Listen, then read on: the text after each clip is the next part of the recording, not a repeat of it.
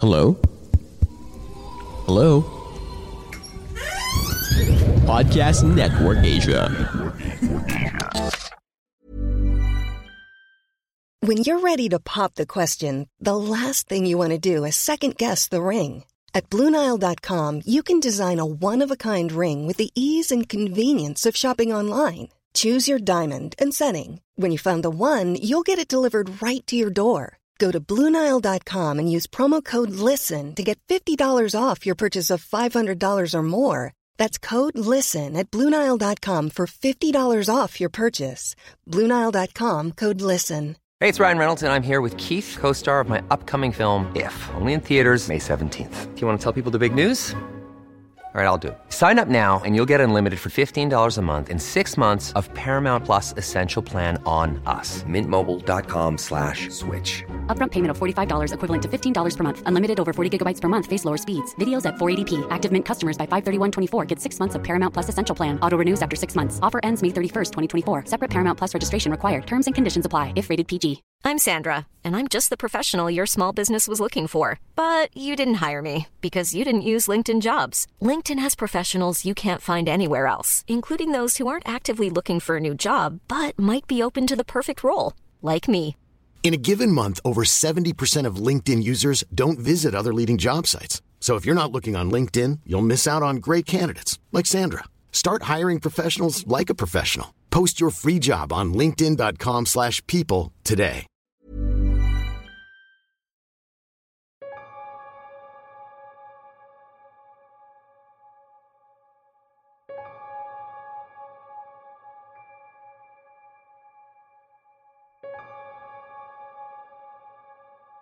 Magandang araw po, Sir Kira. Ako po ulit ito, si Red. Maraming salamat po pala at naitampok ninyo ang aking unang kwentong na-share dito. Ngayon naman po, Sir Kira, ibabahagi ko ang kakaibang experience namin ng mga kaklase ko sa Mount Makiling way back 2008. Second year high school po ako ng mga panahon na to. Year 2008, nag-field trip po kami sa UP Los Baños at Mount Makiling. Una po naming pinuntahan ay ang UPLB. Although marami din namang mga kwentong kababalaghan dito, eh wala naman po kaming na-experience. Dahil isang building lang naman po ang pinuntahan namin doon at hindi rin naman kami nagtagal. Pagkatapos namin sa UPLB, dumiretso na po kami sa Mount Makiling. At dito ay pinakain na po kami habang nagbibigay ng instruction yung tour guide namin sa mga dapat iwasan at gawin dito. Pagkatapos noon ay pinag-partner-partner na po kami for additional safety na walang mawawala or mapapahiwalay. Pagkatapos noon, nagsimula na po kaming maglakad papanik. Nung nasa kalagitnaan na po kami ng kabundukan, sa parte kung saan malilim o may kadiliman ng kapaligiran dahil na nga rin natatakpan ng mga puno ang araw, may nakita po akong isang babae na nakatingin sa amin. Nakangiti po siya sa amin. Pero nagtago po siya agad noon sa likod ng malaking puno. Wala naman pong nakakatakot doon sa babae kasi maaliwalas naman po yung itsura niya. Pero habang naglalakad kami, napaisip lang po ako, bakit may babae doon? At anong ginagawa niya doon ng mag-isa? Eh nasa kalagitnaan kami ng kabundukan. Tapos yung suot niya, nakaputing bistida siya at nakapaalang. Patuloy po kami sa pag-akyat hanggang sa makarating po kami sa parang falls po atayo ng Mount Makiling. Dito po ay pinag-swimming nila kami. At dito na rin po na-experience ng kaibigan namin yun ngang nangyari sa kanya. Magkakasama po kaming mga lalaki noon. Tamang kwentuhan lang habang nakababad po sa tubig.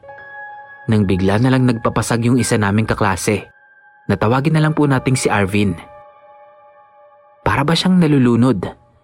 Kaya naman agad-agad namin siyang hinila. Sabi ni Arvin, meron daw humila sa paa niya. Pero hindi daw yung parang tuloy-tuloy na paghila pababa. Bale parang isang malakas na paghila lang daw. Nagulat lang daw siya kaya nagpapasag siya. Eh imposible naman po na may kaklase kaming magbiro ng ganon. At kung sakali man, Malalaman po agad namin kung sino yon. Kasi paniguradong aahon yon pagkatapos niyang hilahin yung paa ni Arvin. Pero wala po kaming nakitang umahon mula sa ilalim ng tubig. Habang pinag-uusapan namin yung nangyari sa kanya, bigla nang pumito yung tour guide namin para paahunin na po kami. At nang makabalik na po kami sa baba para makapagbanlaw at para makapagbihis na rin. Habang naglalakad kami pabalik, nakita ko na naman yung babae na nakita ko kanina. Medyo kinilabutan na po ko neto. Hindi ko na lang pinansin dahil pumasok na din sa isip ko noon na ibang nila lang siya. Kaya nagpatuloy lang po kami sa pagsunod sa teacher namin at sa grupo ng mga kaklase naming babae na nauuna po sa amin ng mga sampung metro. Hanggang sa nakarating po kami sa hagdan pababa. Nakita po namin yung mga kaklase namin na bumababa na. Kaya naman sumunod na lang kami pababa. Pero pagbaba namin Sir Kira, eh medyo madilim. As in halos natakpan na ng mga puno yung araw. Kaya naman tumigil kami sa pagbaba. Sabay sabi ni Harvey, Ang bilis naman nila ma'am, nawala agad. Hindi niya po tunay na pangalan yan. Sumagot naman po ako. Teka, teka, parang may mali ah. Tapos sumagot na rin si Ramil. Tama lang pre kasi pababa tayo eh. Sa isip ko po nun Sir Kira, eh dahil nga kasi naligo kami, Basa po lahat ng suot namin. Pati sapatos namin basa. Kaya nung may napansin akong mali, sabi ko agad sa kanila, Balik tayo, balik tayo pataas. Walang bakas ng basa dito pre. Dapat merong patak ng mga tubig dyan, di ba? Agad-agad na po kaming tumakbo nun pabalik sa taas. Kasi medyo nagkatakutan na nga. Hanggang sa makita na po namin yung mga kaklase namin at ikinuwento po namin sa kanila yung nangyari sa amin. Nakitang kita po namin na bumababa po sila. Tapos ang sabi po ng tour guide namin, Nako, na doppelganger kayo. Meron talaga niyan dito.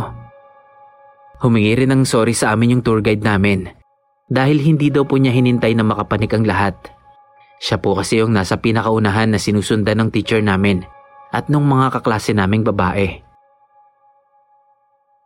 Yan po yung experience namin sa Mount Makiling, Sir Kira. Hindi naman po siya sobrang nakakatakot.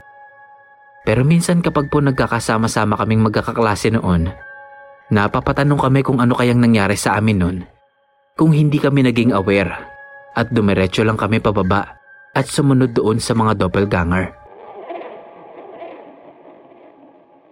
Bago lang po ako magpaalam Sir Kira, i-share ko na lang din po itong short story na nangyari sa akin Last April 9, mga around 12am po ito. Nakatanggap po ako ng tawag na nagkaroon ng problema yung CCTV na hawak namin sa isang kondo sa Pasig. Kailangan ko pong i-reprogram yon kasi ayaw bumalik yung monitoring kahit pa inireset na daw nila. Kaya naman po agad akong pumunta doon. Around 12.40am ako nakarating sa kondo. At naayos ko naman po agad yung problema ng CCTV. Natapos siguro mga 1.20am na. Dahil sa pag-aayos ko na yon, nakaramdam ako ng gutom. Kaya nagpautos po muna ako sa CCTV operator na bumili ng pagkain namin sa Jollibee. Dahil katabi lang naman po ng kondo yung Jollibee na yon. Kaya ako lang po muna ang naiwan doon sa CCTV room na nasa basement ng parking. Yung setup po ng room na yon ay katabi po ng CCTV monitor yung pintuan. Kaya malalaman mo agad kung sino yung papasok at lalabas. Pero sa mga oras na to, bukas po yung pinto dahil nung hapon daw po ay pinalinis yung aircon at kinabukasan pa maibabalik. Kaya pansamantala po ay yung portable aircon muna yung ipinagamit nila. Kaso meron po itong matabang hose na pang-exhaust. Kaya hindi maisara yung pinto ng sagad. Pagsapit po ng 1.37am, habang nagbabantay ako ng CCTV, kitang kita ko po na may dumaan sa harap ng pinto. Isang matandang lalaki na tumatakbo Kaya naman tumingin agad ako sa monitor para sundan kung saan papunta yung lalaki na yon.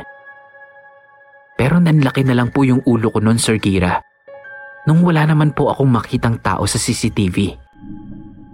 Tapos, bigla na lang din pong nag-alarm yung kotse na nakapark doon sa slot na posibleng madaanan nung nakita kong lalaki. Eh hindi naman po basta-basta mag-aalarm ang kotse na yon kung hindi naman po ito magagalaw. So nireview ko po yung footage. Pero wala po talagang tao o kahit anong bagay na pwedeng mag-trigger sa pag-alarm ng kotse na yon. Kaya possible na yung negative energy nung nakita ko yung nag-cause ng pag-alarm ng kotse. At dito ko na rin napagtanto na ligaw na kaluluwa po ata yung nakita ko.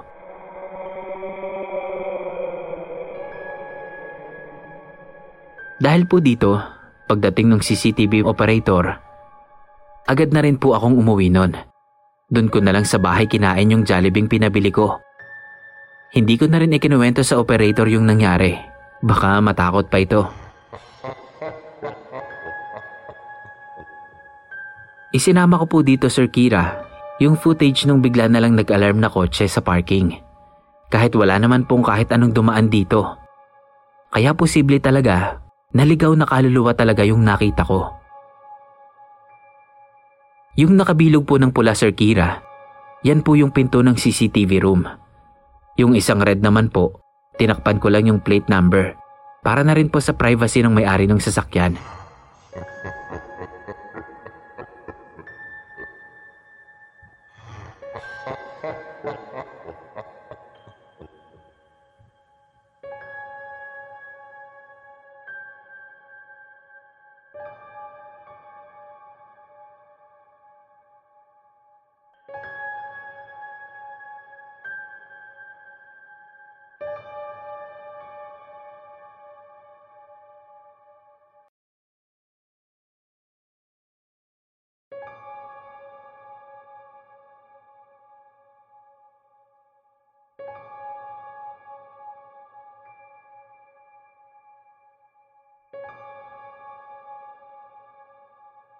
Hello, Boss Kira.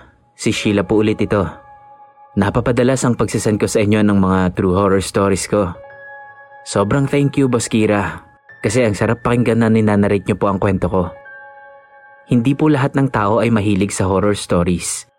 Kaya naman nakakatuwang isipin na maraming nakakapakinig ng mga kwento ko sa tulong ng channel mo.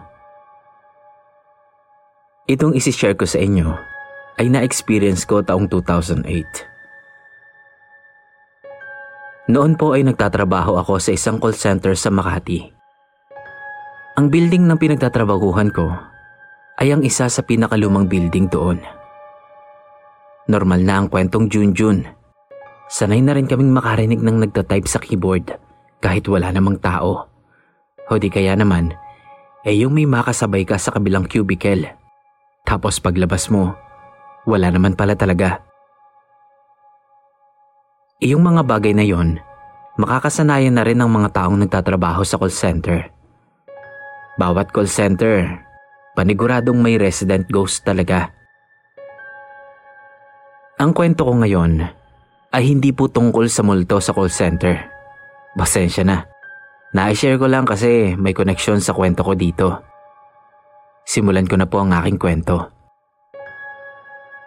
Sa mga call center agent, usong-uso kasi ang mga lipatan ng contact center.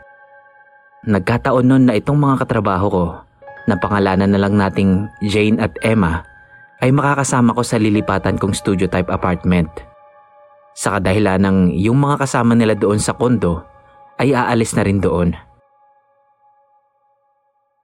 Pagkatapos ng shift namin nung araw na yon, sinamahan ko sila sa kondo nila para kumuha ng ilang mga gamit na dadalhin nila sa lilipatan namin. Mula Bonnie, ibiniyahe namin ang lahat ng gamit na kaya naming dalhin papunta sa apartment na lilipatan namin sa Makati. Pagkatapos namin mag-akyat baba sa bagong apartment, ay nagpa siya kaming magpahinga na muna. Si Emma, kinailangan nang umalis dahil uuwi pa siya ng Laguna. Rest day niya kasi.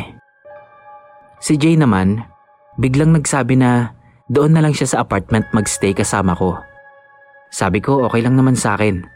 Kaya lang kasi hindi kami magkakasya sa single bed mattress ko. Puro damit at personal belongings lang ang nadala namin. Wala pa ang mga higaan nila. Naisip kong isuggest na pwede ko siyang samahan na lang sa condo unit nila para naman maging komportable ang pagtulog namin. Dahil nga meron pa kaming shift mamayang gabi. Tinignan lang ako ni Jane noon na para bang nag-aalangan. Pero sa huli ay pumayag din siya sa suggestion ko. Kumuha lang ako ng ibang gamit kasi after ng shift namin mamayang gabi ay uuwi na rin ako sa North Caloocan kasi rest day ko naman. Nang matapos na akong mag-ready, ay nag-taxi na lang kami pabalik sa Mandaluyong, papunta sa kondo nila. Ang kondo na yon ay nasa tapat mismo ng Bonnie MRT station. Kung pamilyar kayo dito, ito po ay yung GA Tower. Pagdating namin ng kondo nila Jane, ay dali-dali siyang umakyat at nagsabing maliligo muna. Tapos dediretso na rin siya ng tulog. Ako naman, sabi ko manonood lang muna ako ng TV. Kasi alam kong mamamahay ako at paniguradong hindi ako makakatulog agad-agad. I-describe ko lang po muna yung itsura ng kondo nila ha, para may idea po tayong lahat. So ganito, pagbukas mo ng pinto, bubungad sa'yo yung maluwag na living area. Tapos sa left side, may hagdanan papunta sa dalawang kwarto sa taas. Open space yon, so diretso mong makikita ang kitchen. At yung isa pang room na ginawa nilang laundry area. Ang luwag ng area nila, saktong-sakto sa kanila. Ang alam ko kasi nasa walo silang nakatira doon. So eto na, may feeling ako na para bang may nagmamasid sa akin.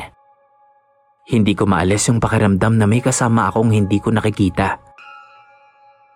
Dinedma ko na lang. Basta wag ko lang makita kung anumang meron sa kondo na yon.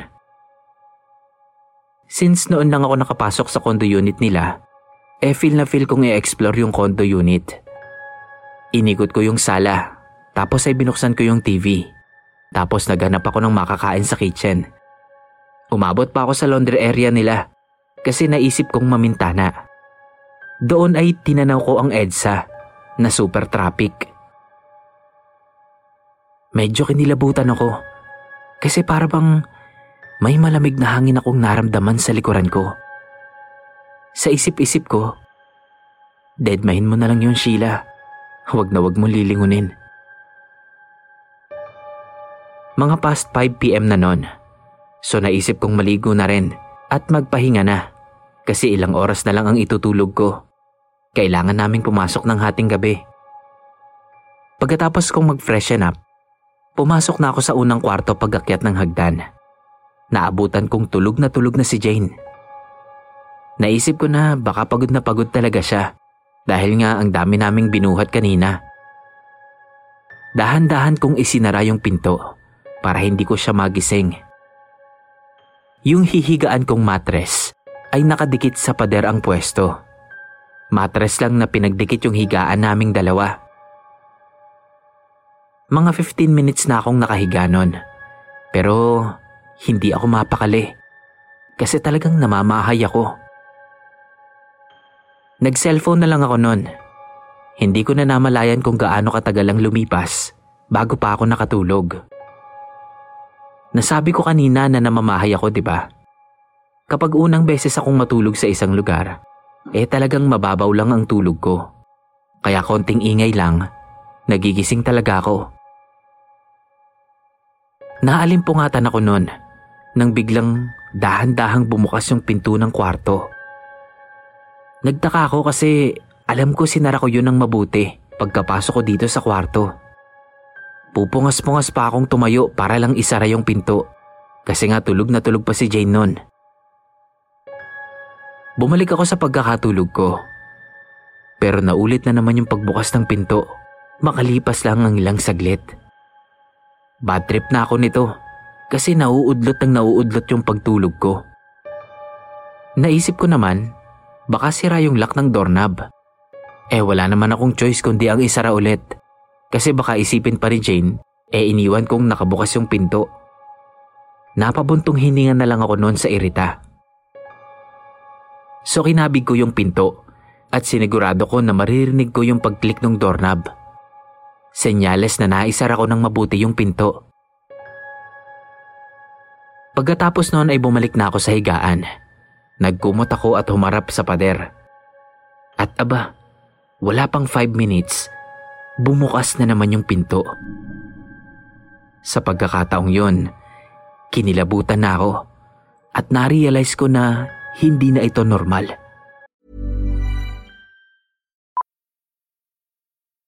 Millions of people have lost weight with personalized plans from Noom, like Evan, who can't stand salads and still lost 50 pounds. Salads, generally, for most people, are the easy button, right? For me, that wasn't an option. I never really was a salad guy. That's just not who I am. But Noom worked for me. Get your personalized plan today at Noom.com. Real Noom user compensated to provide their story. In four weeks, the typical Noom user can expect to lose one to two pounds per week. Individual results may vary. I'm Sandra, and I'm just the professional your small business was looking for. But you didn't hire me because you didn't use LinkedIn jobs. LinkedIn has professionals you can't find anywhere else, including those who aren't actively looking for a new job but might be open to the perfect role, like me. In a given month, over 70% of LinkedIn users don't visit other leading job sites. So if you're not looking on LinkedIn, you'll miss out on great candidates like Sandra. Start hiring professionals like a professional. Post your free job on linkedin.com/people today. May kasama kaming pinaglalaroan ako. Tinitigan ko yung puwang sa pinto para siguraduhin na walang tao. Kasi naisip ko rin noon, baka may kasama kami ni Jane sa kondo na biglang dumating. Wala naman akong nakita at wala rin akong ingay na nadidinig na nanggagaling sa labas ng kwarto. So nag-sink in na sa akin na talagang paranormal itong nangyayari. Napamura na lang ako ng malakas nun at sinabi kong, Huwag mo nga akong istorbohin. Sinusubukan ko ngang matulog eh. Bukas ka pa ng bukas ng pinto. Puyat na ako ha. Tumayo ako noon at isinara na lang ulit ang pinto. Si Jane naman, nagulat sa akin pero hindi siya nagsalita. Tinignan niya lang ako na parabang may takot din. Tapos bumalik na rin agad sa pagtulog. Sa palagay ko may idea siya pero nakikiramdam lang talaga. Tumayo na lang ulit ako para isara ang pinto. Tapos ay bumalik na sa pagtulog. Sa pagkakataong iyon ay nakatulog na ako ng dire-diretso. Nagising na lang ako noong nag-alarm na ng sabay yung cellphone namin ni Jane. Nagmamadali na kaming bumangon noon dahil baka malate pa kami sa trabaho. Mula sa kondo ay hindi umimik si Jane hanggang sa hindi na ako nakapagpigil. Nagtanong na ako sa kanya habang nasa elevator pa kami paakyat ng opisina namin.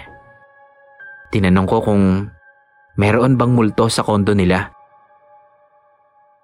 Gulat na gulat yung mukha niya na parang ayaw niya pang aminin kung meron o wala.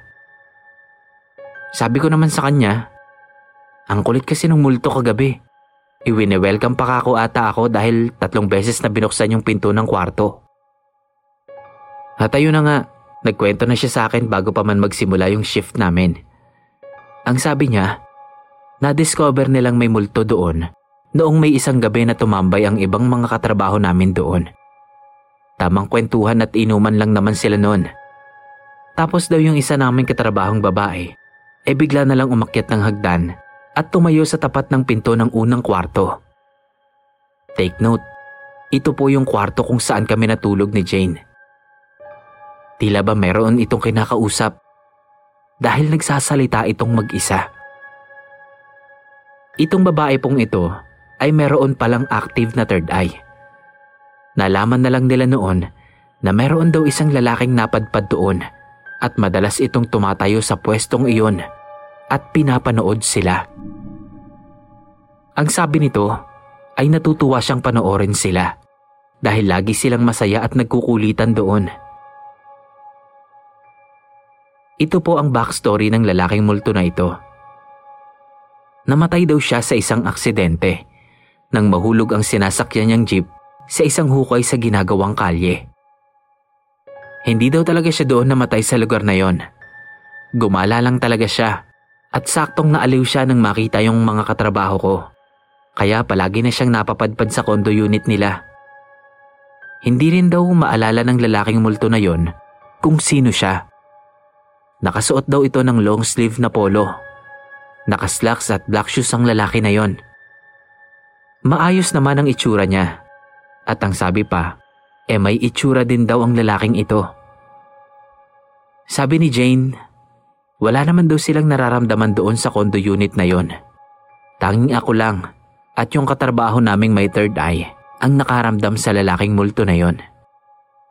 Sabi ni Jane baka daw na-curious yung lalaking multo kasi nga noon lang ako nakita sa condo unit nila. Natawa na lang ako sa sinabi niya. Sabi ko na lang hindi na ako babalik doon kasi mahirap na. Mamaya sundan pa ako nun sa bagong apartment namin since mahilig ngang gumala yung lalaking multo na yon. Bago pa man matapos ang usapan namin, tinanong ko siya kung gusto niyang sa apartment na lang siya umuwi pagkatapos ng shift namin. Alam ko na rin kasi na matatakot mag-isa si Jane doon pagkatapos nga ng nangyari na yon. Sabi niya, okay lang naman daw na umuwi na muna siya sa kondo since darating din naman yung iba nilang kasama doon. Hanggang dito na lang muna ang kwento ko ngayon, Boss Kira. Kapag may time ulit, magsesend po ulit ako ng kwento hanggang maubos ko na lahat ng meron ako. Salamat po ulit sa pakikinig niyong lahat. See you guys sa susunod kong kwento kung papalaring maisama ulit ito sa uploads ni Boss Kira.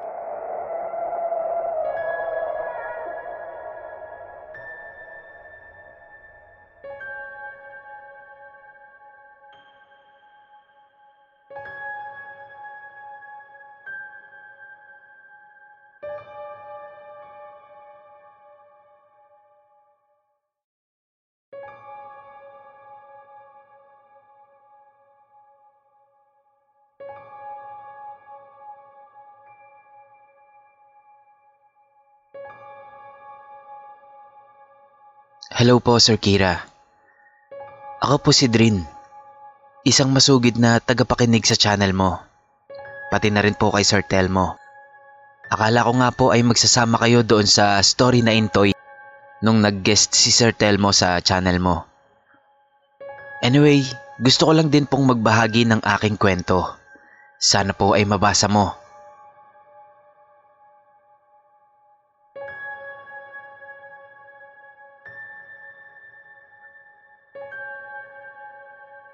Nangyari po ang kwentong ito sa lugar namin sa Catanduanes. Limot ko na po kung ilang taon ako nung mangyari ito. Kasi sa 21 taon ko sa mundo ay tatlong beses pa lang akong nakakarating sa Bicol. Taga-Pasig po kasi ako. Ito po ay nangyari noong unang punta pa lamang namin doon. Kasama ko ang buong pamilya namin. Nagkaroon kasi kami ng family reunion nung mga panahon na yon. Bata pa po ako noon, pero hinding hindi ko ito malilimutan. Bago ko po simulan, eh gusto ko lang pong sabihin na binago ko po ang pangalan ng mga tauhang mababanggit dito para na rin po sa privacy nila. Ang una ko pong ibabahagi ay yung ikinuwento sa amin ng tito at tita namin. So ayun na nga po, Pagdating namin doon, eh walang humpay na batian at kumustahan ang ganap. Pero maya-maya lang ay nagtipon na kaming magpipinsan at masayang nakikinig sa kwento ng mga tito at tita namin tungkol sa mga naranasan nila sa lugar nung kabataan nila. Mas naging kapanapanabik pa ang kwentuhan nung mapunta sa katatakutan ang topic.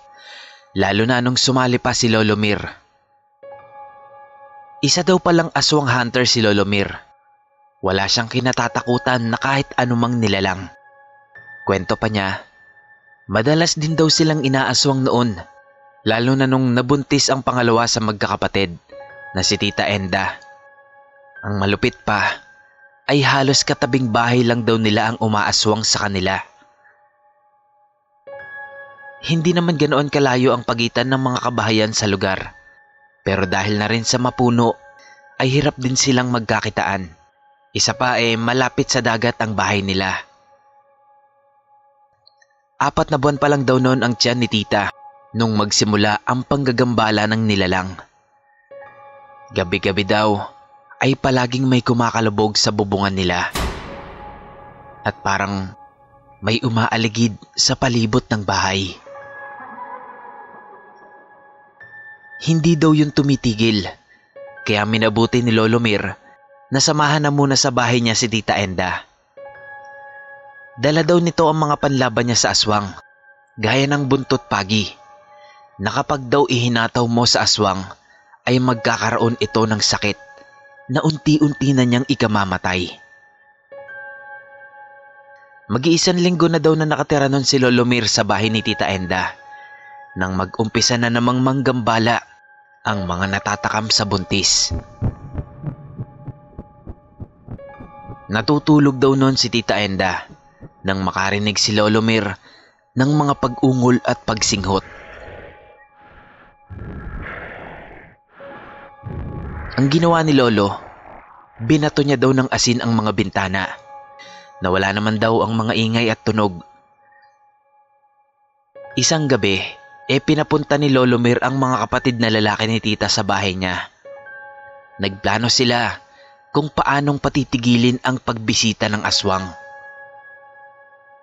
Nang makabuo na sila, ay hinintay lang nila na magdilim at saka kumilos para gawin ang plano. Kanya-kanya sila ng pwesto at tago habang si Lolo at si Tita ay nasa loob ng bahay. Nang baluti na ng dilim ang paligid, ay doon na nagsimula ang lahat. Nakaupo daw noon si Tita Enda nang may makita siyang isang napakalaki at ubod ng itim na aso na nasa labas ng bintana. Sobrang laki daw talaga nito. Hindi normal para sa isang aso. Agad niya itong sinabi kay Lolo.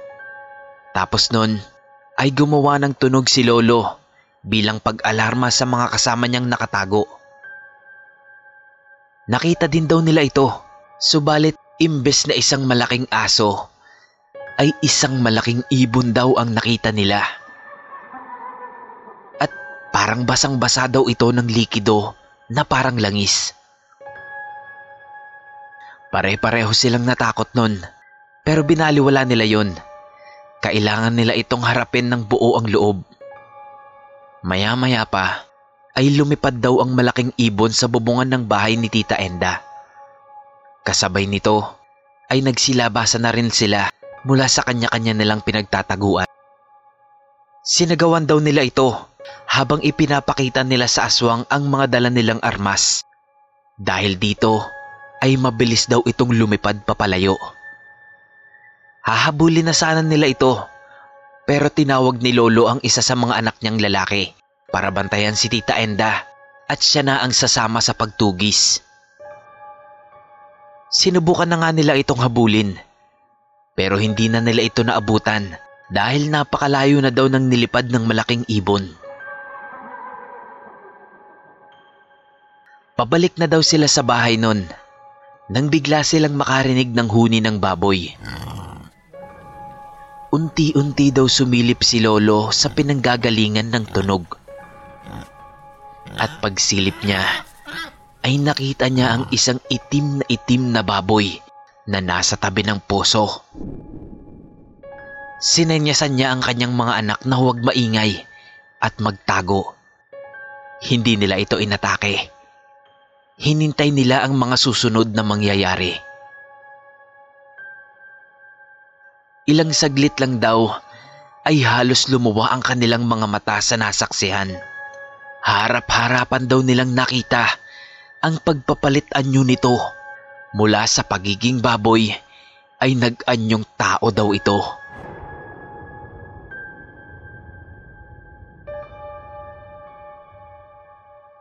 Isang matandang babae. Isang matandang babae na nakahubot-hubad. As in wala daw sa plot. Basang-basa daw ito ng likido na sa hula ni Lolo ay yung langis na ginagamit ng mga aswang. Napakasangsang daw ng amoy nito. Sobrang baho na hindi nila maintindihan. Nakakasulasok daw talaga. Masuka-suka na daw sila nun, pero tiniis nila at patuloy silang nagmatsyag sa matanda. Hanggang sa nagbuhos daw ito ng tubig na galing sa poso. Agad na nakilala ni Lolo ang matanda, kaya nagdesisyon sila na huwag na muna itong hulihin nung gabi na yon.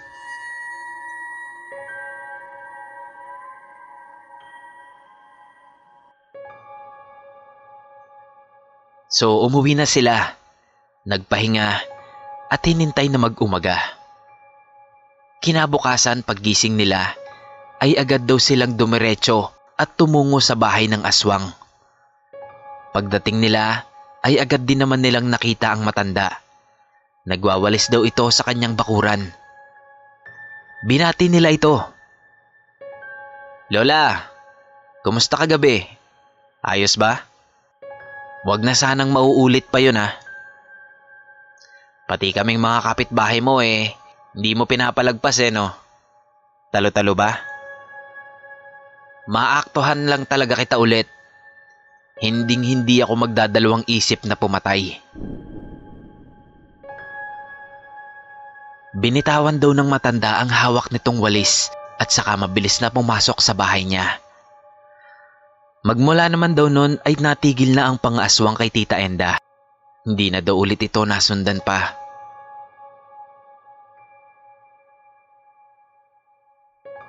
Nangyari po ang pangaswang na yun sa mismong bahay na tinuluyan namin nung pumunta kami doon. Kung saan kami masayang nagkukwentuhan. Pero hindi pa po dyan natatapos ang kwento ko. Kasi kinagabihan nun, di natutulog na kami. Tabi-tabi kaming lahat sa sahig. Nasa kasarapan kami ng pagtulog nang biglang bumangon yung isa sa mga pinsan namin at parang takot na takot. Dahil dito ay nagising kaming lahat. Tinanong namin kung anong nangyari at kung bakit siya nagkakaganon. Ang sabi niya, hindi niya daw alam, hindi niya sigurado kung panaginip o kung totoo bang nakita niyang lumulutang yung mga pinggan at mangkok sa harap ng ref. Nagulat kami nun kasi oo may mga pinggan at mangkok naman sila sa bahay pero wala silang ref. Kinaumagahan nun, eh may ipinainom sila sa pinsan namin. Sabi nila, masama daw pala na pinagkukwentuhan ang aswang, lalo na sa gabi. Sabi pa nila na kahit daw pala nasa malayo ka o nasa ibang lugar ka, basta sa oras na pagkwentuhan nyo daw ang isang kilala o tinaguri ang aswang, ay magpapadala daw ito ng elemento para lang ipaalam o ipaalala sa'yo na hindi nyo dapat siya pinagkukwentuhan o pinag-uusapan. Doon din namin nalaman na kapag daw pala nasa malayo pa ang aswang ay malakas mong maririnig ang huni nito. Maingay daw, naaakalain mong nasa malapit lang ito. Pero sa sandaling humina na daw ito, ay asahan mong nasa malapit na lang ang aswang o ang masama pa ay nakapaligid na ito. Planning for your next trip? Elevate your travel style with Quince. Quince has all the jet-setting essentials you'll want for your next getaway, like European linen, premium luggage options, buttery soft Italian leather bags, and so much more. And it's all priced at 50 to 80% less than similar brands. Plus, Quince only works with factories that use safe and ethical manufacturing practices. Pack your bags with high-quality essentials you'll be wearing for vacations to come with Quince. Go to quince.com slash trip for free shipping and 365-day returns. Planning for your next trip? Elevate your travel style with Quince. Quince has all the jet-setting essentials you'll want for your next getaway, like European linen, premium luggage options, buttery soft Italian leather bags, and so much more. And is all priced at 50 to 80% less than similar brands. Plus, Quince only works with factories that use safe and ethical manufacturing practices. Pack your bags with high-quality essentials you'll be wearing for vacations to come with Quince. Go to quince.com/pack for free shipping and 365-day returns.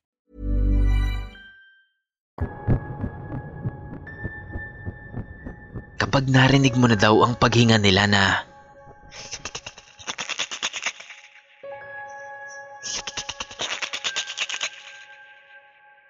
kabahan ka na daw.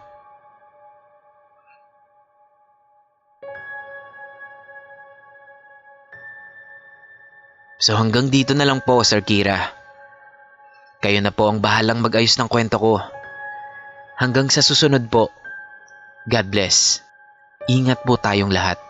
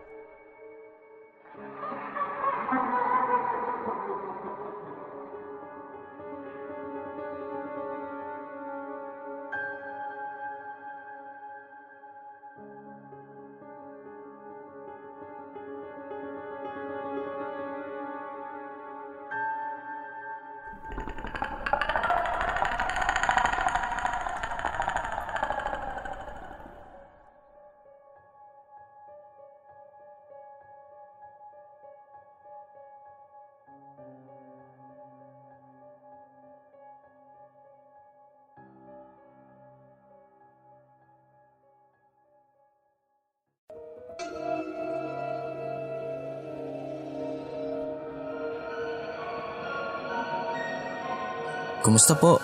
Maraming salamat po sa pakikinig nyo sa ating kwento. Kung nagustuhan nyo po ito, please like and share. I-comment nyo na rin po ang inyong mga suggestions at reactions kung meron man. At kung gusto nyo pa pong makarinig ng mga ganitong kwento, mag-subscribe na po kayo at pindutin nyo po ang notification bell para lagi po kayong updated sa mga bago nating uploads. Salamat!